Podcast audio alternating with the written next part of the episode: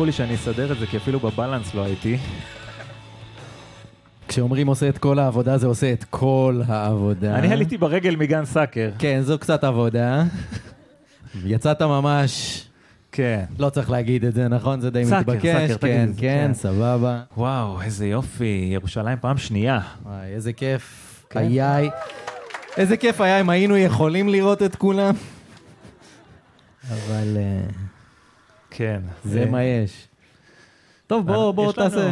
כל מיני, כן, מסורות כאלה של כן. התחלה. כן. לשבור את הקרח. אבל לפני זה נראה לי נפתח את העניינים בוולקאם לעוד פרק ש... מה יש בזה? היי!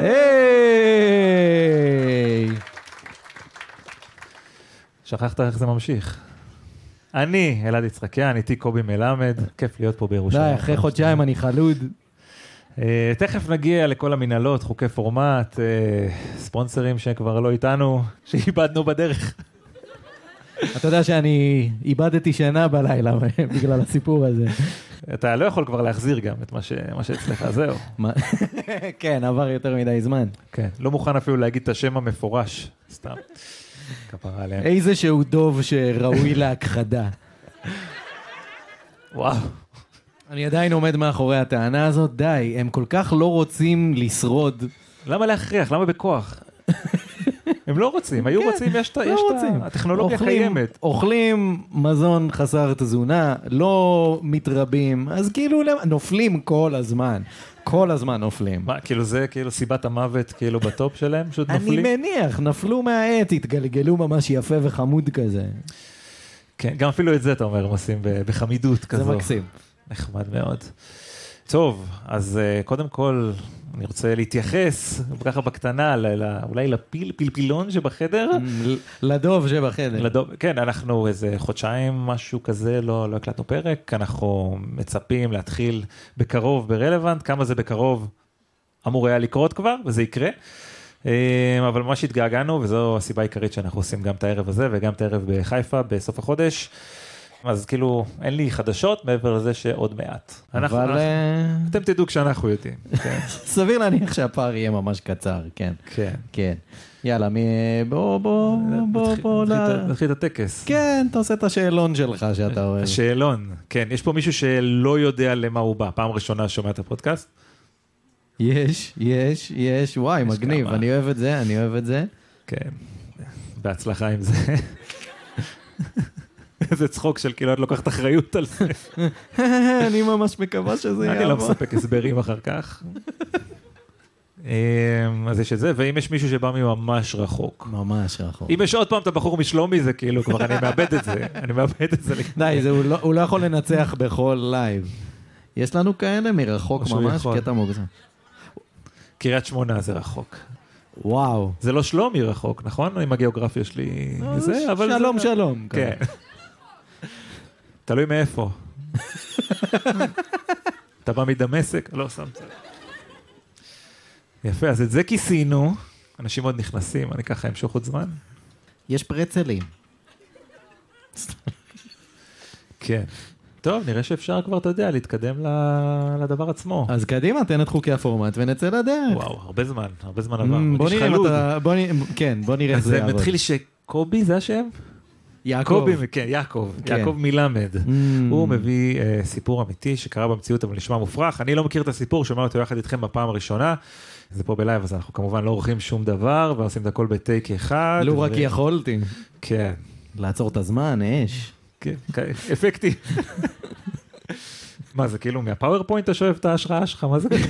איפה הבאת את זה? את האיש החושב, את קליפי כזה, אתה מבין? זהו, יאללה, בוא נתחיל. וואי, פרק אורח עם קליפי. כן. "מ, אני חושב שאתה מספר סיפור ש... יכול להיות שאתה מספר. כן. יש מצב. טוב, אז יאללה, בואו נצא לדרך לסיפור שלנו להיום. אוקיי, קדימה, let's go. קסיוס מרסלוס קליי נולד? נולד ב-19 באוקטובר 1810, כן. מדיסון קאוני, קנטקי. שמרת את זה, שמרת את הפרק הזה להזדמנות מיוחדת, נכון? בוודאי, כן, בוודאי. יפה מאוד. קיצר, אז אה, קסיוס מרסלוס קליי, אה, אבא של קסיוס, אדם בשם גרין קליי, חמר כן. ירוק. כן, שילוב של שני מגרשים בטניס. וואו! נכון. ספורט, אנחנו אוהבים ספורט. ספורט, כדור ספורט. אז אה, אבא של קסיוס, אדם בשם גרין קליי, הוא היה פוליטיקאי מקומי והוא היה אחד האנשים העשירים ביותר בקנטקי. היה לו שטח חקלאי ענק, היו לו מסבעות, היו לו מזקקות, היו לו ספינות ומעבורות. עכשיו, אה, אימא של קסיוס הייתה אישה, זהו, זה מה שידוע עליה. שנת לידה, תחביבים.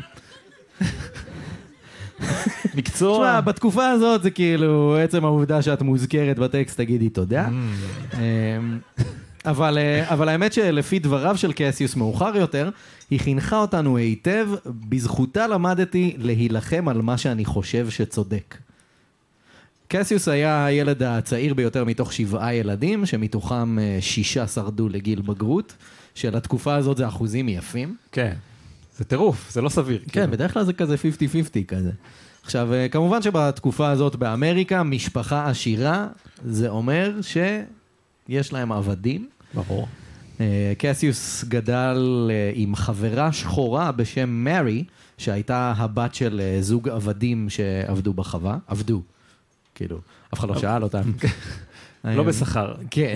כן. והשניים אה, שיחקו הרבה ביחד, וכשקסיוס היה נער מתבגר, מרי דקרה למוות את מפקח העבדים שלה, אדם בשם מיסטר פיין. זה ככה מתחיל ג'אנגו, נכון? אנשי, זה ההתחלה. אז כנראה הגיע לו, הוא הזמין את זה. כן. אז אה, פיין היה אדם שהוא היה מאוד אכזרי ונוקשה, ואחרי שהוא איים על חייה, אה, מרי פשוט איבדה את זה ודקרה אותו. עכשיו, אה, מרי עלתה למשפט מול 12 מושבעים גברים לבנים, והיא בכל זאת זוכתה מאשמה, מה? שזה מפתיע. זה נגד חוקי הפורמט. זה לא אמור לקרות. כן.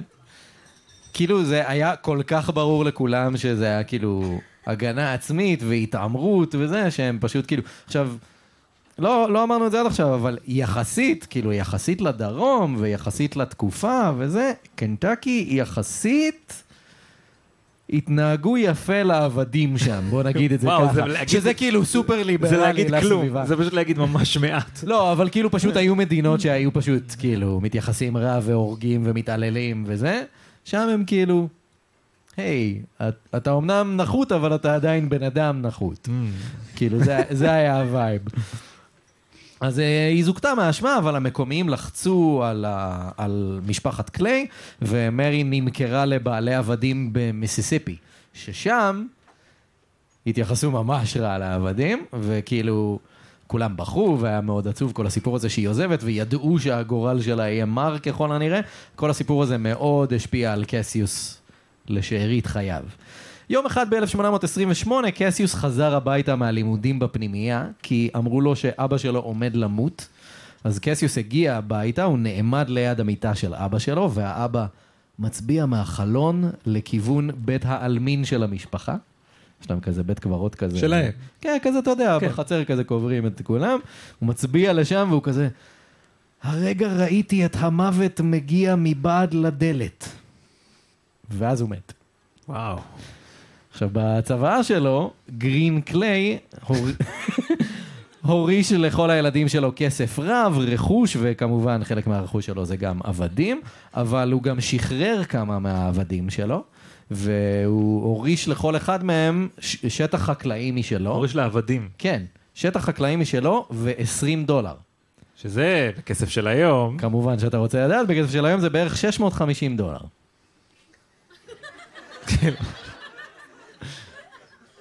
שמע, זה מה, כאילו, זה משהו, זה משהו. תראה, זה לא... זה לא סקור... כן, בדיוק. אבל זה משהו, קסיוס קליי.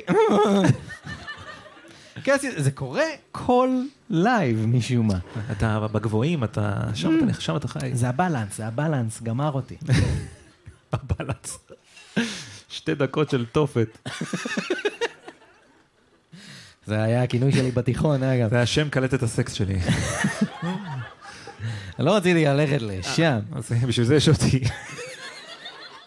זה נכון.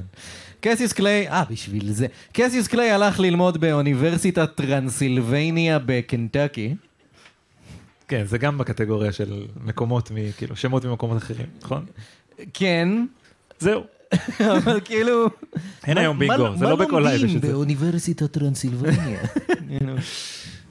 אני שואל את עצמי, ולאחר מכן הוא הלך ללמוד באוניברסיטת יייל, משם, שזה קפיצה. יפה. סיפרתי לך את הבדיחה על ההוא ש... לא. מספר שהוא הלך לייל, זה באנגלית, כן, אבל כאילו איזה דוד אה, הולך לראיין עבודה, וכזה מגיש את קורות החיים שלו, ו... וכזה מספר את, את סיפור חייו, ואז כזה הבוס אה, אומר לו, שמע, אה, מה זה הגאפ הזה של השלוש שנים בסיפור החיים שלך? והוא כזה, yeah, that is when I went to Yale. וואו, אתה בטח ממש חכם, כן. you, you got this job, כזה, וכזה, "Ah, thank you, I really need this job. לא משנה. אני מעריך את זה. זהו. זה נראה לי בדיחה מהתקופה הזאת גם באמת של כזה אמצע המאה ה-19.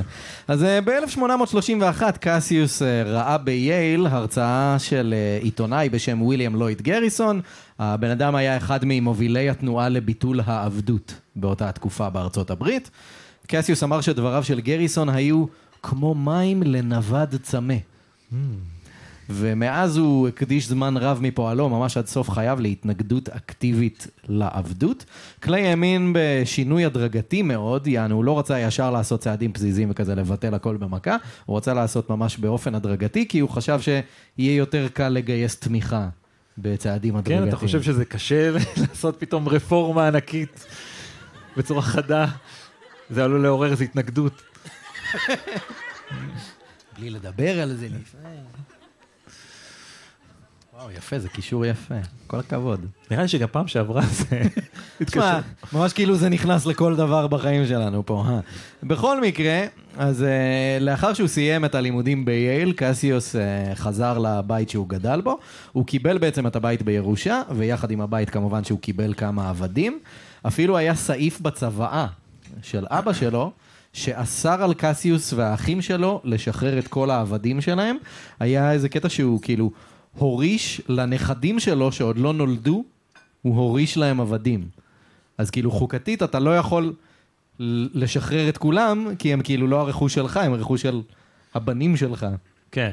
אז אה, כן, אז זה היה קצת מורכב. זה כאילו, זה מאוד מורכב מבחינה חוקית בעלות על בני אדם, אבל כאילו, you know.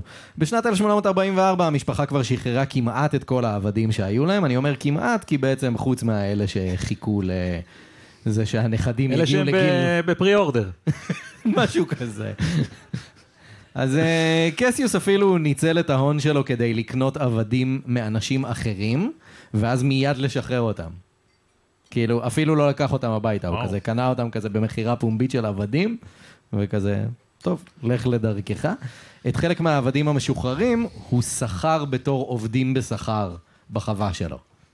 כאילו, עושה דברים יפים. שמשחרר אותם, מה מונע מהם להיתפס נגיד פתאום ולהיות שוב, אתה יודע, אם מתייחסים גם ככה לזה כאילו שזה חיה, אתה נותן להם הזדמנות לברוח לצפון או כן, משהו כזה. וכזה, כן, כן. לתת צ'אנס לצאת מזה. כן, אבל באמת, אה, ברגע שהוא שוכר אותם כעובדים, אז כאילו, זה די נותן אה, פתרון לדבר הזה. עכשיו, אה, בין לבין, קסיוס חזר לאוניברסיטת טרנסילבניה אה, להשלים אה, תואר במשפטים, והוא גם התחתן עם אישה בשם אה, מרי ג'יין. המשפחה שלה הייתה מאוד בעד העבדות, והם לא אהבו את קסיוס בכלל.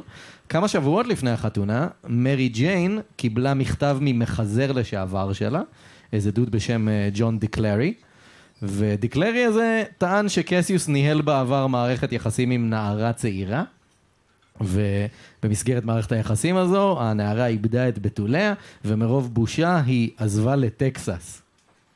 שזה, בושה יכולה לגרום לך לעשות את זה לפעמים. תן לי סיבות אחרות. עכשיו, אה, במכתב גם אה, נטען שקסיוס שוכב עם חלק מהעבדים שלו, וקסיוס כאילו התעצבן על זה ממש, הוא הגיע לבית של הדקלרי הזה, הראה לו את המכתב כזה, אני יודע מה עשית כזה, ודרש התנצלות.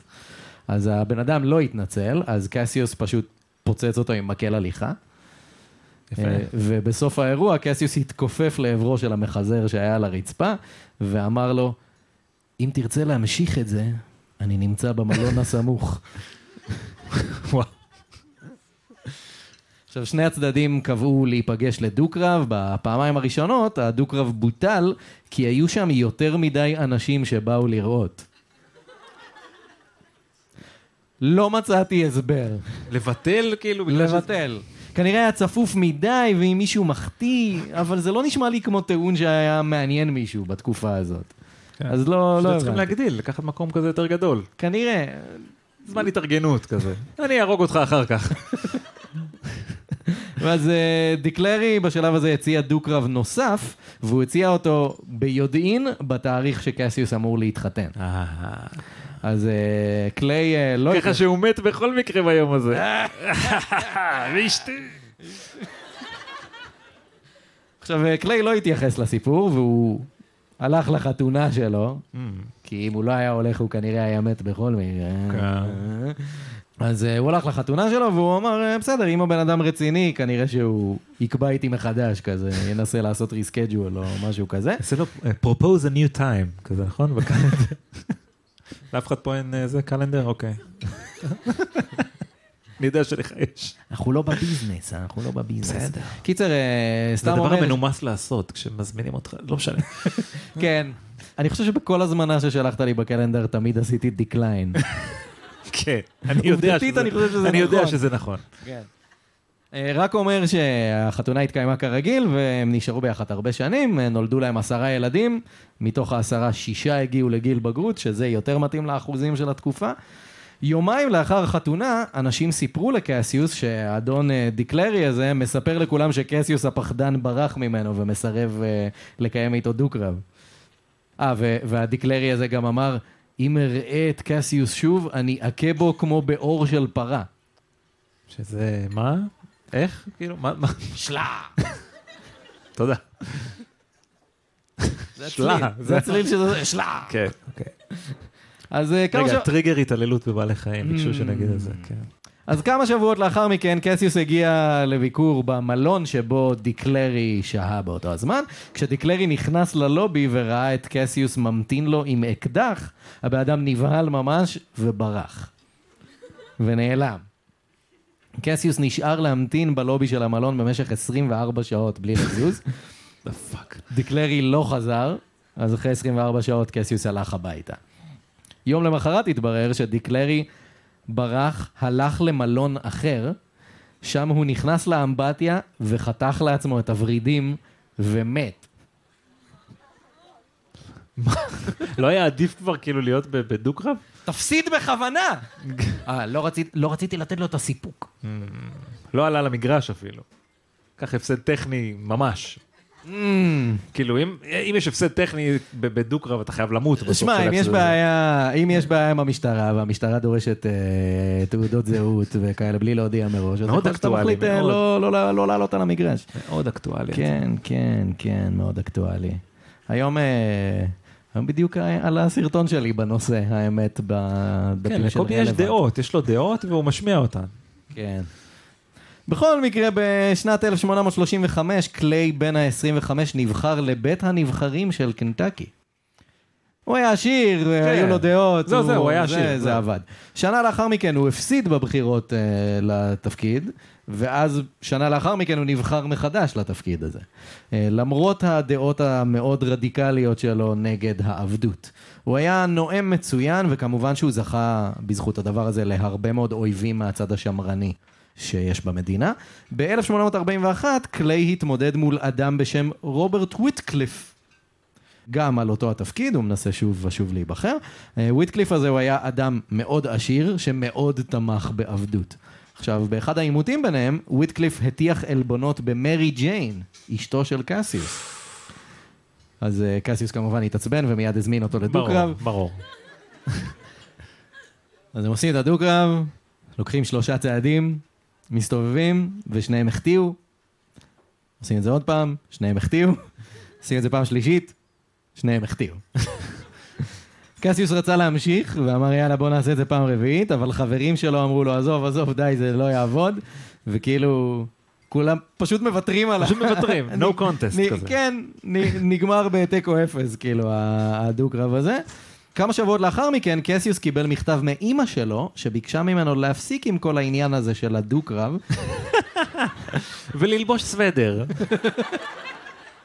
היא אמרה, החיים יקרים מדי בשביל זה. וגם המשיכה לדבר על ואתה על לאוזי ישו. לאוזי שוט, כאילו, אתה לא תפגע בשום דבר. כן. למרות שהי, הוא מעולם לא הפסיד עד עכשיו כן, בדו-קרב. כן, כן, טכנית. כן. אז אה, קסיוס הסכים והבטיח להפסיק. בינתיים רוברט וויטקליף עדיין אה, רוצה לפגוע בקסיוס קליי. בשנת 1843 הוא שכר את אה, שירותיו של אדם בשם סמואל בראון, כדי שיפגע בקסיוס. ממש כמו הקשר של הפועל פתח תקווה, סמואל בראון, כן. לא משנה, יש לא פה? איזה... מי לא מכיר? נו, אוקיי. בכל מקרה, במהלך אה, נאום לציבור של קסיוס, סמואל בראון היה בקהל, וברגע שקסיוס כאילו התחיל אה, לדבר, אז אה, בראון מתחיל לצעוק, אה, אתה שקרן, אתה שקרן. ואז הוא מתקרב לבמה, והוא מוציא מטריה, ומתחיל להרביץ לקסיוס עם המטריה שלו. המתנקש! ואז הוא שלף אקדח וירה בקסיוס בחזה. אה, אוקיי. כן, אבל uh, למזלו של קסיוס, קסיוס קליי אהב מאוד לשמור את, על הסכין האהובה הגדולה שלו, אהב לשים אותה בתוך המעיל שלו, ממש uh, באזור החזה, אז הכדור ניתז מהסכין, ולא קרה לו שום דבר. גם כדורים של אקדחים מהתקופה הזאת זה לא מה שכאילו שיש היום. זה כזה... זה לא, זה לא נראה לי חודר כל, אה, כל דבר. זה עצום. כן? זה, זה בדרך כלל דברים ממש כאילו שוט גדול כזה. בכל מקרה, אז אה, קסיוס אה, לא נפגע, אבל הוא כעס מאוד. אז הוא שלף את הסכין שלו, וכמו שהוא אמר מאוחר יותר, חתכתי אותו בכבוד רב. סמואל בראון ספג פציעות רציניות מאוד, שברים בגולגולת, אוזן שהתנדנדה וכמעט נחרטה, הוא איבד עין, חתכים עמוקים באף, עוד חתכים בפנים ובידיים. עבודה יפה עשה עליו, וכל זה בזמן שאנשים כאילו מנסים להפריד, מרביצים לו מאחורה עם מקלות, מישהו הרביץ לו עם כיסא עץ, לא היה כתר אז. חיפשו. עכשיו, אה, באיזשהו שלב חבריו של אה, סמואל בראון כל כך פחדו עליו, שהם פשוט תפסו אותו, הרימו אותו. המקום הזה, זה היה סמוך לנהר, והייתה שם גדר שמפרידה כאילו מהירידה לנהר, אז פשוט זרקו אותו מעל הגדר והניחו אותו על שפת הנהר כזה, שימתין שם עד כן. שהכל יירגע. בראון אה, שרד והגיש תביעה נגד קסיוס קליי, ששכר את שירותיו של בן דוד שלו, שהיה עורך דין מאוד גדול שם בקנטקי. קסיוס כמובן זוכה מאשמה, כי גם כאילו, תיאורטית אפשר להגיד שזה הגנה עצמית, כי הבן אדם באמת ניסה להתנקש כן. בחייו. שנה לאחר מכן סמואל בראון נהרג בהתפוצצות של ספינת קיטור. באוטוביוגרפיה שלו, הרבה שנים לאחר מכן, קסיוס קליי כתב על סמואל בראון, הוא היה היריב הכי אמיץ שפגשתי. הכי אמיץ. כנראה המשיך להגן על עצמו בלי אוזן ועין כזה או משהו, אני מניח. קליי הקים עיתון חדש בשם The True American. אחד העיתונים הראשונים והיחידים בדרום ארצות הברית שהתבטא באופן נחרץ כנגד העבדות. בנוסף לטיעונים הצפויים של זה לא הומני, וזה חוסר שוויון, והם בני אדם, וזה. כל השטויות האלה, כן? קליי גם, קליי גם הדגיש שהאינטרס העיקרי לשמור על הקטע של העבדות הוא של בעלי ההון. העשירים שרוצים כוח עבודה זול, שהם לא צריכים לשלם עליו כן. כמעט בכלל, אם בכלל, וחוסכים על זה המון כסף. כמה שבועות אחרי שהעיתון התחיל לעבוד, קליי התחיל לקבל מכתבי איומים מעשירים במדינה ובסביבה. מכתב איומים אחד היה כתוב בדם. ממש בדם? דם ב- של עבד, אני מניח. כן, מאיפה יביא דם? סביר. כן. אני מצטט, אתה יותר רשע מהאוטוקרטים מהגיהנום. אתה אולי חושב שאתה מסוגל לשלהב ולכשף את תושבי קנטקי לעשות כרצונך, אבל אתה תגלה שהאנשים כאן אינם פחדנים. שנאה תמידית חקוקה בליבם של אנשים אמיצים יותר ממך. יש חבל שמחכה לצוואר שלך, ואי אפשר לחוס על החיים שלך. יש צמא רב לדם שלך, ברמה שאתה וחבריך בכלל לא מסוגלים לתאר לעצמכם. על החתום, הנוקמים. כשאמרת צמא דם, אני חשבתי על המכללת אה, טרנסילבניה, אז זה מה שהיה לי ממש. זה מסוג הדברים. בשביל המחקר. רק עוד פיינט אחד. בכל מקרה, קליי כבר היה מוכן מראש לשנאה שעלולה לבוא נגדו. הוא שריין את דלתות הבניין של העיתון החדש, הוא חסם את כל החלונות, הוא אחסן המון כלי נשק ומוטות ברזל ברחבי הבניין. פשוט כאילו, כל מי שיצטרך להגן על עצמו יכול לתפוס איזה אחד. הוא אפילו רכש שני תותחים. שיהיה. שם אותם בתוך הבניין כזה, מכוונים החוצה מהחלון האטום. יענו, אתה צריך לשבור את החלון, ואז לירות מהתותחים. קליי גם אה, דאג לתעלות מילוט ליציאה מהבניין, והוא מילא את הקירות באבק שרפה. איך זה משתלב עם התותחים לא- אם אני נופל! כזה. הוא אמר למנהלי העיתון שאם יהיה מקרה של פשיטה על הבניין, עליהם לצאת מהר דרך התעלות ולפוצץ את הבניין. פשוט ככה. כמה חודשים לאחר מכן חלה קסיוס קליי במחלת הטיפוס. המתנגדים שלו ידעו שהוא חלש מדי אה, מכדי להילחם, אז כ-60 אנשים הסתערו על בניין העיתון. הם הציגו לעובדים כזה מסמך מזויף של אה, צו פינוי מבית המשפט. וההמון פשוט, אה, הם פירקו את כל הציוד ושלחו אותו לסינסינטי, אוהיו. לשם שולחים ציוד. מה- זה, למה? זה נורא אקראי, אני באמת לא הבנתי למה. אוהיו זו התעללות. הנהר שם עולה באש, בלונים, עניינים. קליי המשיך את עבודת העיתון, ואז הוא תבע את המנהיג של ההמון של הפשיטה הזו, והוא זכה לפיצויים של 2,500 דולר, שזה בכסף של היום, קצת יותר מ-100 אלף דולר. נחמד. קליי החלים אה, מחלת הטיפוס, ב-1845 הוא החליט להשתתף במלחמה נגד מקסיקו. הוא סיפר שאם הוא יחזור שם כגיבור מלחמה, זה כנראה יעזור לתדמית הציבורית שלו, וככה הוא יוכל לקדם יותר בקלות את המטרה שלו לבטל את העבדות בעצם. שכאילו, להקשיב לאנשי צבא זה משהו שאנחנו יודעים לעשות עד היום. כן. כן. והוא אומר לך בגלוי, אני הולך לצבא בשביל זה. כדי שתקשיב לי אחר כך. אם אני אשרוד. בכל מקרה, בדרך אה, לשטח הקרב עצר אותו קצין אמריקאי שסירב לתת לו לעבור. אז קליי חזר בו מההבטחה שלו לאימא שלו, ו... אה, דו-קרב. קיים דו-קרב עם הקצין. בדרך למלחמה מול צבא אחר, הוא הרג קצין מהצבא שלו בדו-קרב. לא נתן לו לעבור. כן, ואז הוא נסע. כן. אה, והגיע לגבול עם מקסיקו והצטרף שם לצבא. עכשיו, בגלל הכוח פו- הפוליטי שלו, וזה שהוא כנראה הרג קצין, וכנראה שה- פסיכופת, כן. כנראה שהדרגות עוברות אליו בירושה או משהו כן, כזה. מקבל את הכוחות שלו. אז... אז אה, קסיוס קליי מיד קיבל דרגת קצין איך שהוא הגיע לשם. מהר מאוד אה, קליי ושותפיו ליחידה נתפסו ונלקחו שבויים על ידי המקסיקנים. זה קרה בגלל שהמפקד של הכוח, כשכולם הלכו לישון, הוא שכח להציב שומרים ללילה. היית מצפה מצבא שמקדם מישהו שהרג קצין להיות קצת פחות שכונה. טיפה. עכשיו, בשלב כלשהו, אחד החיילים השבויים אה, ברח. אז המקסיקנים כזה, וואלה, אם אחד בורח, סבבה, אז בואו נהרוג את כולם, שאף אחד לא יברח. אז קליי נעמד ואמר להם, אל תהרגו את כולם. תהרגו רק את הקצינים, כמוני.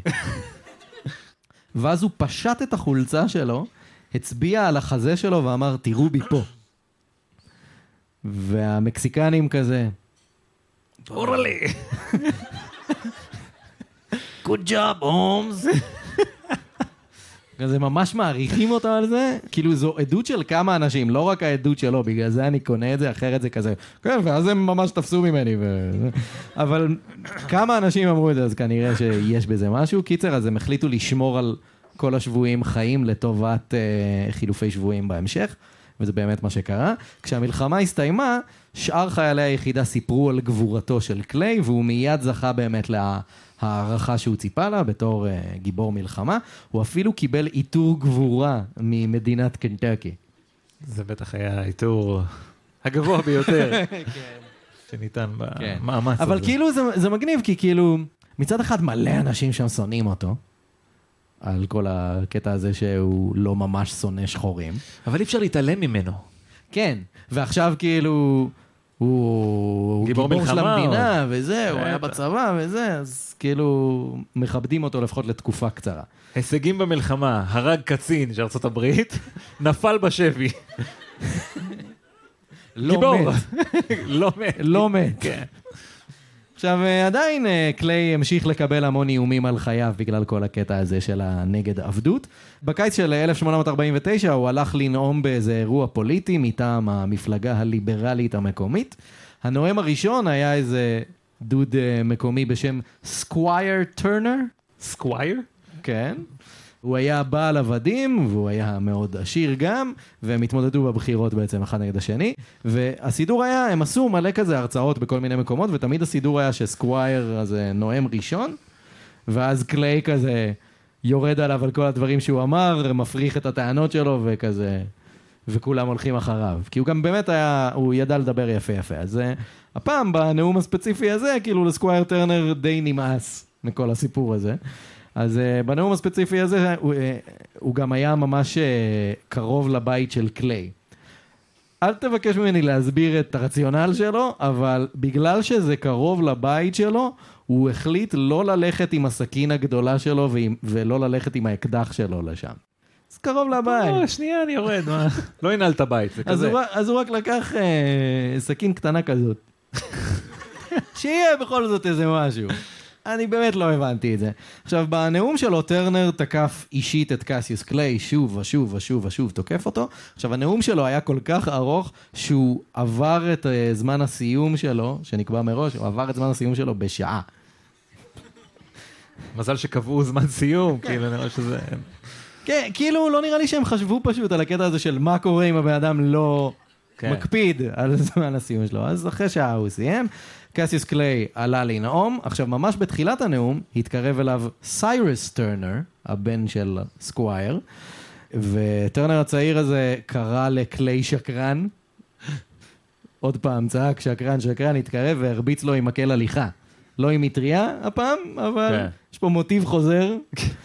ואז התאסף המון זועם מסביבו של קליי, והם התחילו לחבוט בו עם אגרופים ולהרביץ לו עם מקלות, ממש עפים עליו ומכסחים אותו, ואז בן אחר של המועמד, אה, סקווייר טרנר, שלף אקדח וירה על ראשו של. אה, של קסיוס, פספס.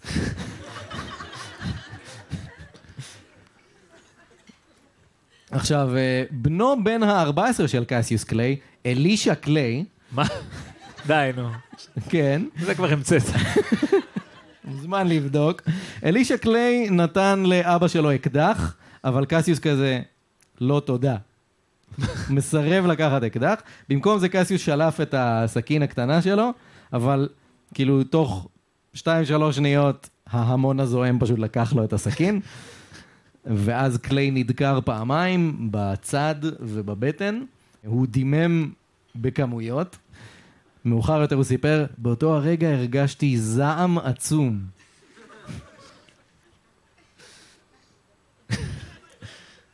סבבה. עכשיו, קליי הצליח במהלך כל הסיפור הזה להשיג חזרה את הסכין שלו, ואז הוא כרת שלוש אצבעות לאדם שחטף לו את הסכין. כאילו ממש בכזה תנועה אחת. עשה שלק! שזה לא שלח. לא. טכניקה אחרת לחלוטין. ואז הוא דקר את הבן אה, סיירוס טרנר בבטן, עם הסכין שלו. עכשיו, קליי היה משוכנע שהוא עומד למות, והוא הכריז, אני נופל בהגנתי על חירויות הציבור. גם כאילו שהוא מת, הוא חושב איך זה, כאילו, איך זה מצטלם, Mm. כזה. מה- כן, אבל זה, אני רוצה למסגר את המוות שלי. אבל זה לא טוב. לא. זה לא, זה לא קאצ'י. זה לא. זה לא קאצ'י. אז אה, גם קסיוס קליי וגם סיירוס טרנר נלקחו למסבעה הסמוכה, לא- כי שם מרפאים כן, אנשים. ברור. שופכים כזה וויסקי וזה. אז הם שכבו שם במצב ממש רע. יום למחרת, סיירוס טרנר מת מפצעיו, קסיוס לא. בינתיים. כולם היו משוכנעים שקסיוס קליי עומד למות, וזה הגיע לרמה כזאת שהעיתון הגדול, ה-Lexington Observer, כבר פרסם הודעה על מותו, אבל כמובן שהוא שרד. ארבעה ימים לאחר מכן התפרסמה בעיתון הודעת התנצלות. כעת עלינו לבצע כמה תיקונים. אמנם אנו שמחים לבשר שאדון קליי עדיין חי וצפוי לחזור לקו הבריאות, אך עלינו לבשר לצערנו שיריבו סיירוס טרנר מת. תיקון קל. תיקון קל. קסיוס אה, החלים באמת מהסיפור הזה רק אחרי שנה, הוא סיפר בגאווה שהוא סירב לתת לרופאים לגעת בו ולבדוק אותו. שזה נשמע מטופש. אז כי זה מטופש. כן, אבל כאילו... אבל דיברנו כבר, עשינו כמה פרקים על אה, רפואה מהתקופה כן, הזאת. אתה אומר כנראה הרופא היה הורג אותו. כן, כן. הוא ככל הנראה... כאילו עשה את הדבר הנכון, בין אם הוא ידע את זה או לא. אבל אה, זה, יש... וזה מה שהציל אותו. לצערו של קליי, התגובה הציבורית לכל הסיפור הזה לא הייתה סימפתיה לבן אדם על זה שניסו להתנקש בחיים שלו והמון זועם תקף אותו וזה. אנשים פשוט כל כך הזדעזעו מהאלימות ומזה שהוא גם העז להחזיר, שהם העדיפו להתרחק ממנו. בשלב כלשהו הוא אפילו שמע איזו שמועה שיש המון זועם שמתארגן ליציאה לכיוון הבית שלו, שזה, כאילו, זה היה נכון. אבל, אבל מישהו סיפר לו את זה בקטע של שמועה, ושהם אה, רוצים לחטוף אותו מהבית, ולא להרוג אותו, אלא פשוט לזרוק אותו מחוץ לגבולות המדינה. שלוח אותו כזה לסינסנטי או איפה שזה לא היה. כן. עכשיו, קליי אסף כמה חברים, והוא הביא כלי נשק, והוא שריין את החלונות והדלתות, והוא התבצר בתוך הבית שלו. אשתו והילדים שלו בחרו להישאר בבית, הילדות, בצעד מאוד חמוד, שאלו אותו אם הוא, אם הוא רוצה שהן יטענו בשבילו את האקדחים כל פעם כשצריך או. uh, לטעון. איזה טים אפורט, אתה יודע, כן. כזה. מה לא עושים בשביל אבא. ההמון התקרב לבית, ואז מישהו סיפר להם על כל ההתארגנות וההתבצרות, וזה שהצטרפו כמה אנשים וזה, אז כולם פשוט כאילו התפזרו לבתים. זהו, זה כל מה שהיה צריך. להראות שאתה מסוגל להגן על עצמך, זה כנראה... טוב, לא משנה. בשנת 1856 קסיוס קליי הכריז על פשיטת רגל, ההרחבה שלו כשלה והוא גם איבד הרבה כסף באיזו השקעה גרועה כזאת. כל האדמות והריהוט שלו נמכרו במכירה פומבית, וגם מעט העבדים שנשארו אצלו מכל העניין של הצבא, גם הם נמכרו. עכשיו, אימא של קסיוס הלכה למכירה הפומבית הזאת, והיא קנתה את האדמה ואת הבית, והיא כזה, יאללה בוא, אתה יכול לחזור הביתה. בן הזוג החדש של אימא שלו קנה את כל העבדים. ו... הכל נשאר במשפחה, בקיצור. כן. את חלק מהם הוא לקח אליו הביתה, אבל את רובם הוא החזיר חזרה אה, לבית של אה, קסיוס. עכשיו, בינתיים התנועה נגד העבדות החלה ממש לצבור תאוצה ברחבי ארצות הברית. קסיוס יצא לסיבובי הרצאות, אפילו בניו יורק טיימס התחילו לפרסם אה, מכתבים וטורי דעה שלו. במסגרת הרצאה במדינת אילנוי, קסיוס פגש את אברהם לינקולן. אשתו של לינקולן, מרי טוד, הייתה חברה טובה מאוד של אה, מרי ג'יין, אשתו של קסיוס. לכל אישה בסיפור הזה קוראים מרי. כן, אוקיי. ממש. כן. כאילו עם. גברים הגעת עד לאלישע, אבל נשים זה נשאר במרי. יפה. לקראת הבחירות לנשיאות של אה, 1860, רבים בציבור קיוו שקליי יצהיר על מועמדות לנשיאות. אבל לינקולן צבר אה, תאוצה ופופולריות אה, בציבור, והוא החל למשוך ממש את עיני הציבור. בכנס של המפלגה הרפובליקנית בשיקגו, קליי הביע תמיכה ווקאלית מאוד בלינקולן ואמר, אנחנו נמצאים בפתחה של מלחמת אזרחים, אנחנו, תושבי מדינות הדרום, מפצירים בכם לבחור בלינקולן בתור המועמד, כי הוא היחיד שמבין את השאיפות שלנו. תנו לנו את לינקולן ואנחנו נרחיק מכם את שדה הקרב. עשו זאת עבורנו, ואנחנו נתכונן למלחמה עבורכם. והדיבור הוא שהנאום הזה שכנע את אשכרה. המפלגה לבחור את הבן אדם אה, בתור המועמד שלהם, ואז באמת היה הנשיא. בנובמבר 1860, אה, אברהם לינקולן נבחר לנשיאות. בכנס נוסף של המפלגה בשיקגו, הם היו בעצם, אה, כאילו, עשו כנס כזה של חברי המפלגה בשביל לבחור מי יהיה סגן הנשיא. פעם זה היה עובד ככה. אז מעלים שם כל מיני שמות, וגם השם של קסיוס קליי עולה להצבעה, והדיבור כזה בין כולם שהוא כזה מועמד מוביל ורציני וזה. רק מה, בדיוק כשהעלו את השם שלו, הוא יצא מהחדר כמה דקות לפני זה, והוא לא היה בפנים, אז uh, התפקיד הלך למישהו אחר. מישהו בשם הנבל המלן. ולהיות סגן נשיא של לינקולן זה היה משמעותי. כן, זה השתלם בסוף. כן. כן. חניבל. חניבל. חניבל ואלישע. עכשיו, אה, אנשיו של אה, לינקולן החליטו להכיר תודה לקסיוס על כל התמיכה במהלך הקמפיין. בהתחלה רצו לתת לו משרה בכירה בקבינט של הנשיא, אבל הרבה בכירים כזה, אה, הוא יותר מדי ווקאלי בקטע של העבדות, אם נשים אותו בתפקיד אה, בכיר אז יתחיל מלחמה וזה, אז ירדו מהרעיון הזה. ואז הציעו לו את משרת השגריר בספרד. וקליי אמר, אני לא רוצה להתקרב למשטר זקן ועייף כמו של הספרדים. במקום זה קליי הציע, היי, שימו אותי ברוסיה. ולינקולן מיד הסכים. אז uh, קסיוס uh, מונה לתפקיד השגריר האמריקאי ברוסיה. באפריל 1861, בזמן שקליי עסק בארגונים האחרונים שלו ליציאה לרוסיה, פרצה מלחמת האזרחים האמריקאית.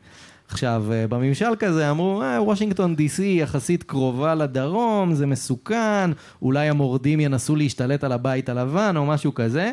אז קליי ועוד כמה חבר'ה בכירים בממשל הקימו מיליציה בעצמם. והם פשוט אה, החלו להגן, כאילו, לשמור על הבית הלבן. פשוט עומד שם בתור חייל שעושה שמירות בבית הלבן, והם, כל החבר'ה האלה ישנו ביחד בחדר בתוך הבית הלבן. מה, אתה מדמיין מצב שהמון היה מסתער על הבית הלבן? תראה. נשמע מופרך. החבורה הזו זכתה לכינוי הבריגדה של קליי, והם ישנו במשך, כאילו עשו תורנויות וישנו במשך כמה שבועות בחדר אחד כולם בבית הלבן, עד שכוחות הצבא התארגנו על עצמם והגיעו לשם ושחררו אותם מהסיפור. ואז כל משפחת קליי יצאה לרוסיה, הם שהו שם כמה חודשים, ואז החורף התחיל, וכל המשפחה כזה, אין מצב, זה קר מדי. אז כולם חזרו הביתה לאמריקה, וקסיוס נשאר לבד בסן פטרסבורג. עכשיו, מהר מאוד, קסיוס פיתח חברות אה, מאוד קרובה עם הצאר אלכסנדר השני. הצאר הסכים לא להעניק שום תמיכה לצבא המורדים בארצות הברית, הוא אפילו שכנע את הצרפתים והבריטים לא לתמוך במורדים. קליי גם היה זה ששכנע את הצאר למכור את אלסקה לאמריקאים. לא רע. מה שכן, כל הקרדיט אה, הפוליטי הלך דווקא למזכיר המדינה, איזה מישהו בשם וויליאם סיוורד. קליי נטר... סיוורד? סיוורד. אוקיי. קליי אה, נטר טינה לסיוורד לשארית חייו, וקרא לו האויב הרשע והפחדן ביותר שהיה לי. יש לו מאוד אה, קיצונים, כאילו, כן. ב- ביריבים שלו. מבין היריבים זה משנה, כן, מי היה אמיץ יותר ומי היה פחדן. מי יהיה מספיק אמיץ? כן. קליי חזר הביתה לביקור קצר בסוף 1862, ואז הוא כמובן קפץ לנשיא לינקולן, שבדיוק היה עסוק בהתלבטות אם לשחרר את uh, הצהרת האמנסיפציה. נסביר שזה המסמך הגדול שבעצם העניק חופש זכויות. למיליוני עבדים. קיצר, אז לינקולן עדיין מתלבט לגבי הדבר הזה. הוא בעיקר היה מודאג לגבי האם מדינת קנטקי תצטרף לאיחוד אה, שלו מהצפון, או שהיא תצטרף לכוחות המורדים מהדרום. אז קליי אמר, אל תדאג, אני מקנטקי, אני אדבר איתם, אני אלך לשם, אני אחזור אליך. נוסע לקנטקי, מדבר שם עם כל הבכירים וזה, נפגש עם כמה מראשי המדינה, חוזר ללינקולן, אומר לו, אל תדאג, הכל מסודר. ואז לינקולן משחרר את הצהרת האמנציפציה שלו. אשכרה, על סמך המילה שלו, שזה כן. שיהיה בסדר. כן, וזה נכון. והיה וזה בסדר. עבד. קליי חזר לרוסיה, שם הוא שהה לבד עד 1869. כאילו, שבע שנים לבד ברוסיה, פלוס מינוס. שמועות רבות הגיעו לארצות הברית על כך שקליי מתרועע עם נשים רוסיות, בעודו נשוי, ושהוא נוהג ללכת מכות עם גברים רוסים ועם אנשי אצולה מקומיים בנוגע לנשים. בינתיים, איפשהו באמצע, בשנת 1867, הוא פגש איזו אישה אירית שפתחה מסעדה בסן פטרסבורג. היא איבדה על המסעדה הזאת את כל הכסף שלה, ואז היא נכנסה לכלא בגלל חובות.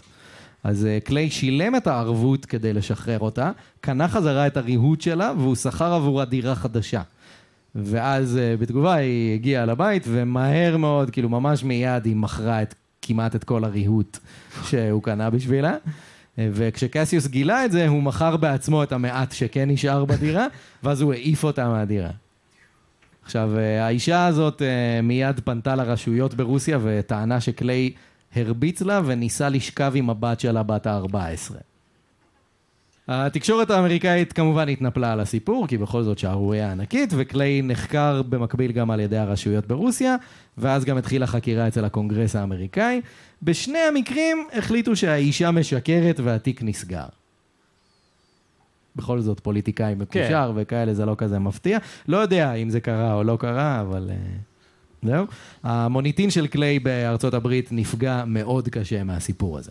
עכשיו, קליי חזר לארצות הברית ב-1869, אבל במקום לחזור הביתה למשפחה שלו בקנטקי, הוא כזה, ממ, יש לי חברים בניו יורק, אני אשאר אצלם לשנה.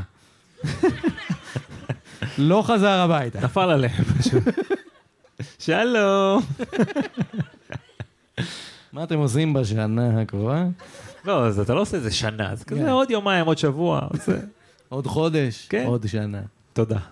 אז uh, כשהוא חזר הביתה, לא ברור למה, אבל הקשר בינו לבין מרי ג'יין היה לא טוב. בינתיים, לא. הילדים התנהגו ממש כאילו הם לא מכירים את אבא שלהם. ב-1871 פתאום הגיע לארצות הברית ילד בן ארבע בשם ליאוניד פטרוב. פתאום הגיע. ילד בן ארבע, כאילו הגיע לבד. הגיע על אונייה, כאילו. כן, כמו שמגיעים, כמו שמגיעים ילדים בני ארבע. מאיפה באים ילדים לעולם? מאונייה. אז אה, קסיוס מיד אימץ את הילד ושינה את השם שלו ללוני קליי. מי זה הילד הזה? מה קשור, כאילו? ליאוניד פטרוב. כשאשתו מרי ג'יין שאלה את, אה, את קסיוס האם הילד אה, שלך, קסיוס סירב לענות. ויחד עם הילד הגיע אליהם הביתה גם משלוח ישירות מהצאר הרוסי, ציור ממש גדול של בלרינה רוסייה בשם אנה פטרוב. אה, אוקיי. וקסיוס תלה את הציור בבית. לא חשוד. אה, והיו לו גם שתי תמונות שלה באלבום התמונות הפרטי שלו. צירוף מקרי. כן. לקראת, ממש לקראת סוף חייו, הרבה שנים לאחר מכן, הוא הודה שהיו... לא נכון. כן. הוא לא סתם אימץ ילד אקראי בן ארבע שהגיע מאונייה על רוסי, כאילו, עזוב.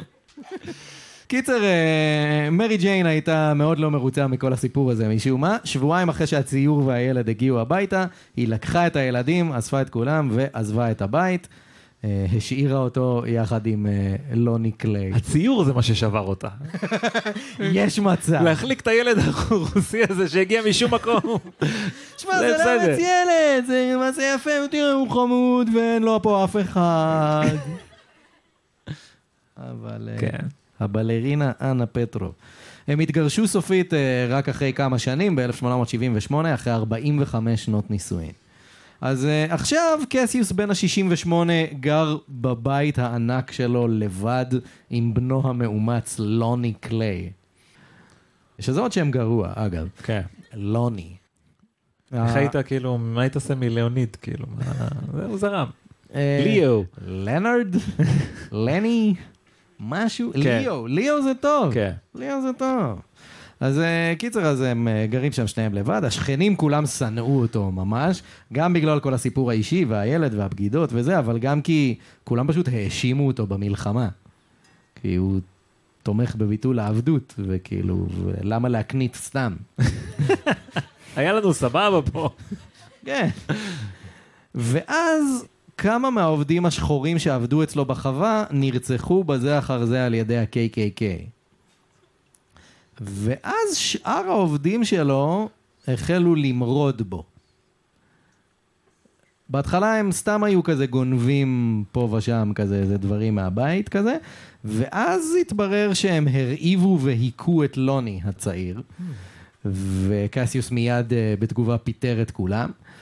יום אחד uh, קסיוס ובנו לוני יצאו לרכיבה על פרד. כן. כן. הם יצאו לרכיבה, ואז הם ראו מישהו שאורב להם בין העצים ביער, תעשה מה שאתה עושה. כן. כן.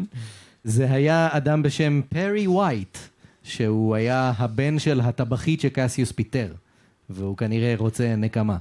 עכשיו, אה, קסיוס כבר מצא בעבר כל מיני מכתבים שהבן אדם שלח לאימא שלו, והוא כזה, יום יבוא ואני אהרוג את הבוס הזה. כאילו, הבן אדם קרא מכתבי איום על החיים שלו כזה.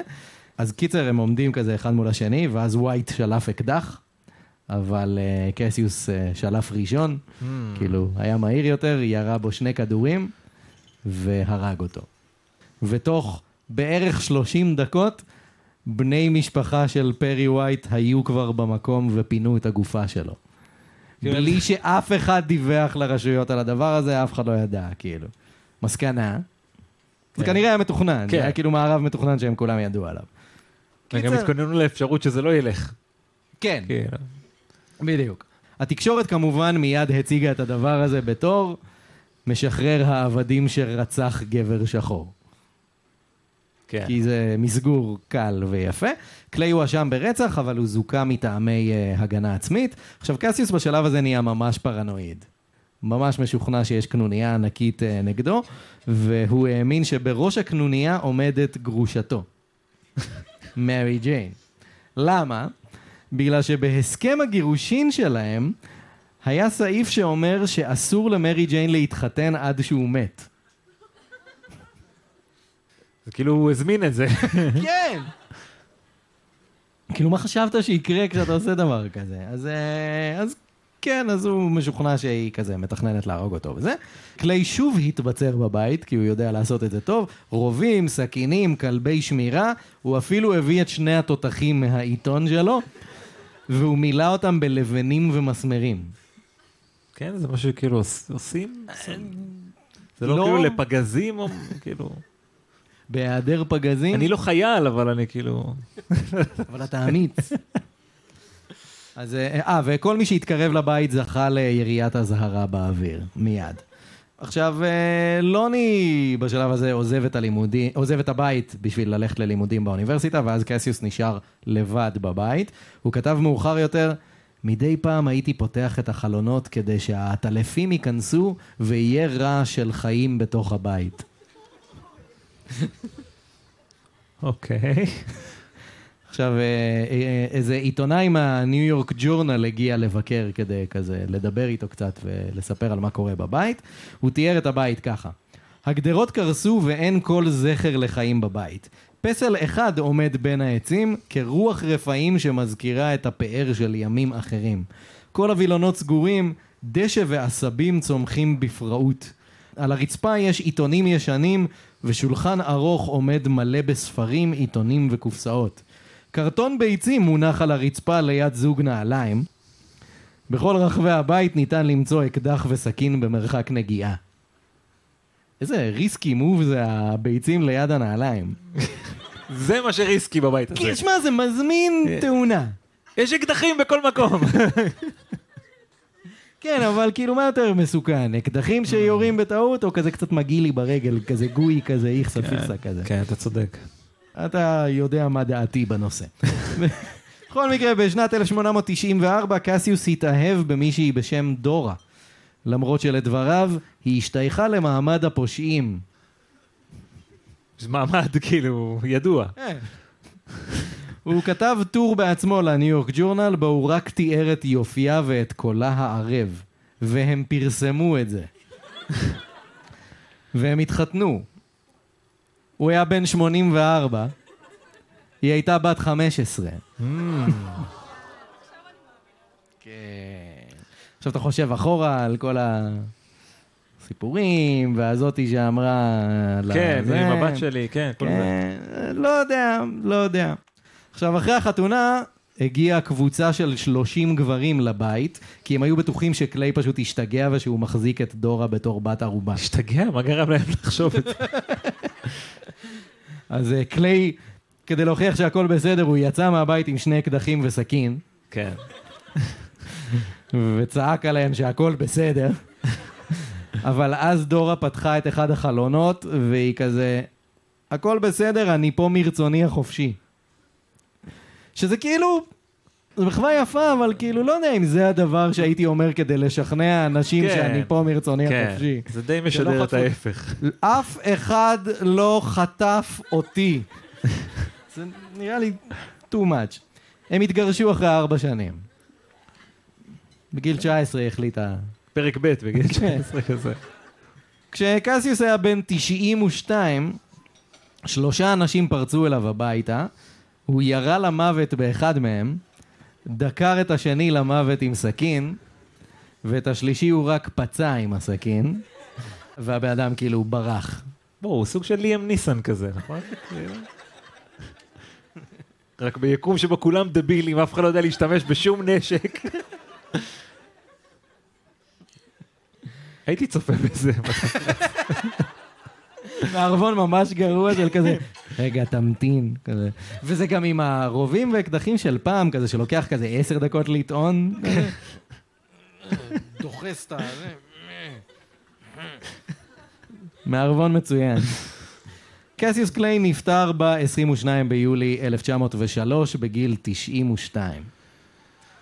תשע שנים לאחר מותו של קליי, אדם בשם הרמן אייץ' קליי, שהיה בן למשפחת עבדים שחיו ועבדו בבית של קסיוס, הוא החליט לקרוא לבן שלו על שם האיש ששחרר את משפחתו מהעבדות, קסיוס מרסלוס קליי. הוא שגדל להיות... לא, אה, לא? אותו קסיוס קרא לבן שלו. אה, אוקיי, יש עוד דור. קסיוס קליי ג'וניור, קסיוס ג'וניור הפך למתאגרף על ואלוף עולם, ולאחר שהוא התאסלם, הוא שינה את השם שלו למוחמד עלי.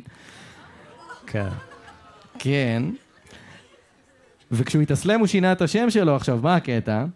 הוא שינה את השם שלו ואמר, אני מתכחש למה שנקרא ה-slave name שלי, אני מתכחש ל- לשם המקורי שלי, כי זה שם העבדות שלי.